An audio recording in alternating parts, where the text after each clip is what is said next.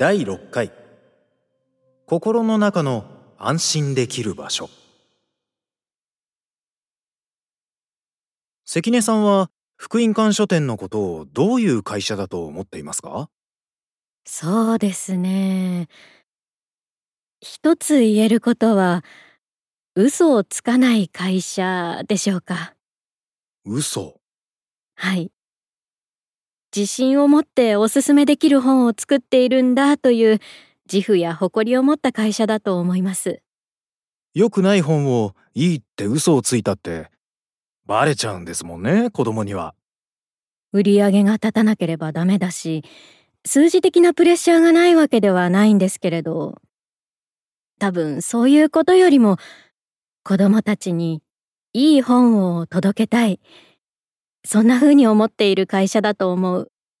福音館書店さんがクオリティにこだわった絵本作りを徹底されている背景には確固としたロングセラーの存在があるんじゃないかなって思うんですはい。それはその通りです。この人たちにとっても助けられてます。つまり誰もが知ってる200釣を超えるようなロングセラーがあることで目先の利益に救急とせず自由な発想でいい絵本を作れるありがたいことです。でそういう環境だと別に新しい挑戦なんかしなくてもという考えだって一方にはあると思うんですよ。でも同時に新しいことにチャレンジしやすい環境ということでもありますよね。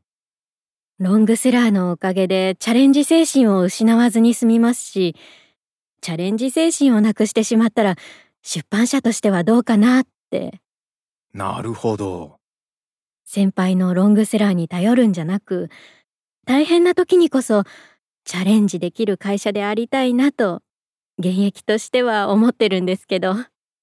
でもロングセラーって決して棚から落ちてきたぼたもちじゃなく福音館書店さんが生んで育ててきたできる子なわけですから。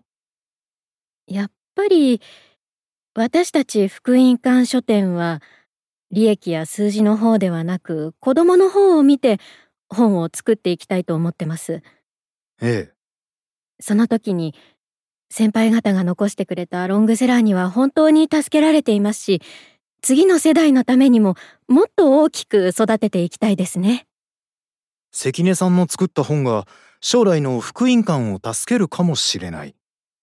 ロングセラーにはそういう意味もあるってことですね。そうですね。助けられているということで言うと、本を売ってくださっている方々には本当に助けられています。書店さんはもちろん、その他に専門代理店さんもあるんです。へえ、そうなんですか。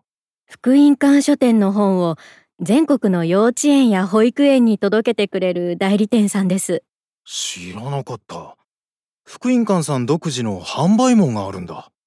そうなんです。でも自分のことを思い返すと子供の頃のような絵本の読み方をいつ頃からしなくなったのかな。好きな本を好きなだけ読むことって大人にはなかなかできないですよね。読まなきゃならない本というのが目の前に積まれていったりしてそんな本なんて本当にはないと思うんですけどね。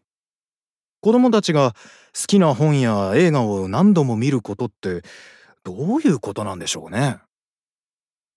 自分を確認しているのかな？確認？自分を？そんな風に感じることがあります。好きな物語に何度も浸ることっていいじゃないですか。ああ、やっぱりいいな、面白いなと浸ること。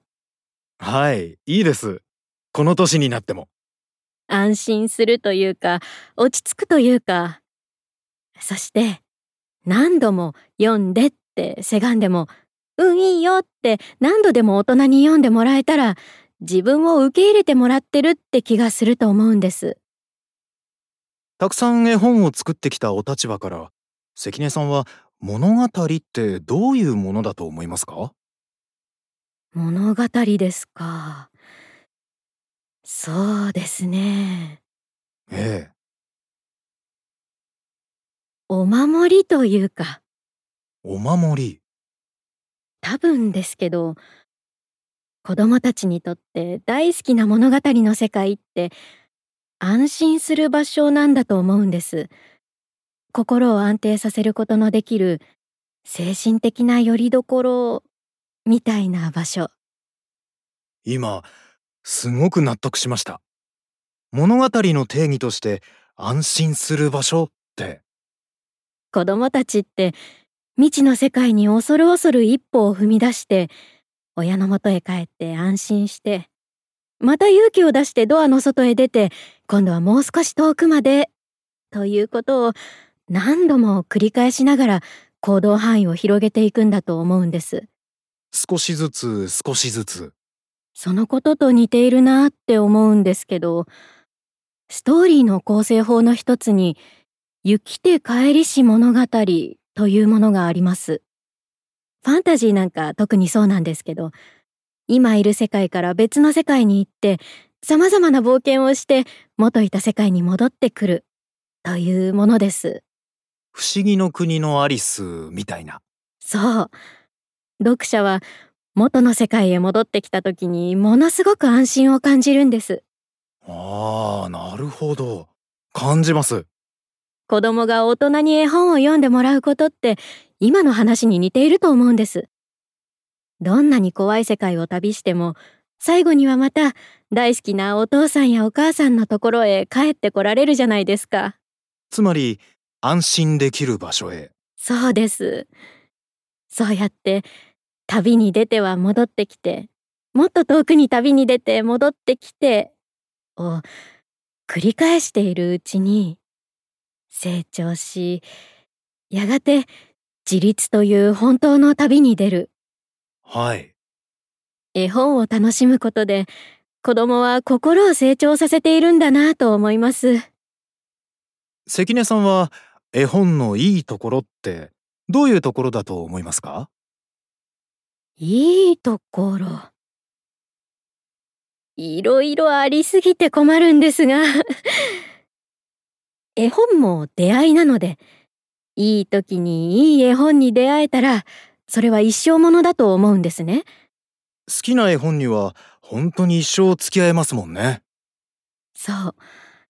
一生心の中でその人を励まし続けてくれると思う。石井桃子さんもおっしゃってますが、本は一生の友達なんです。そうかもしれないです。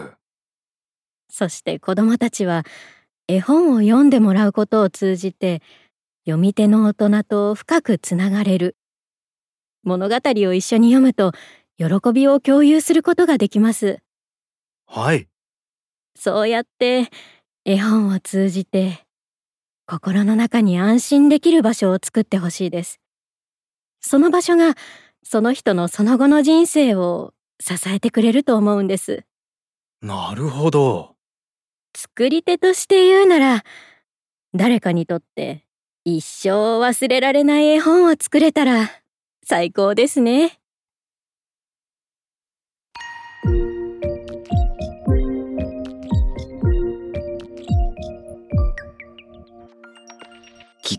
ほぼ日。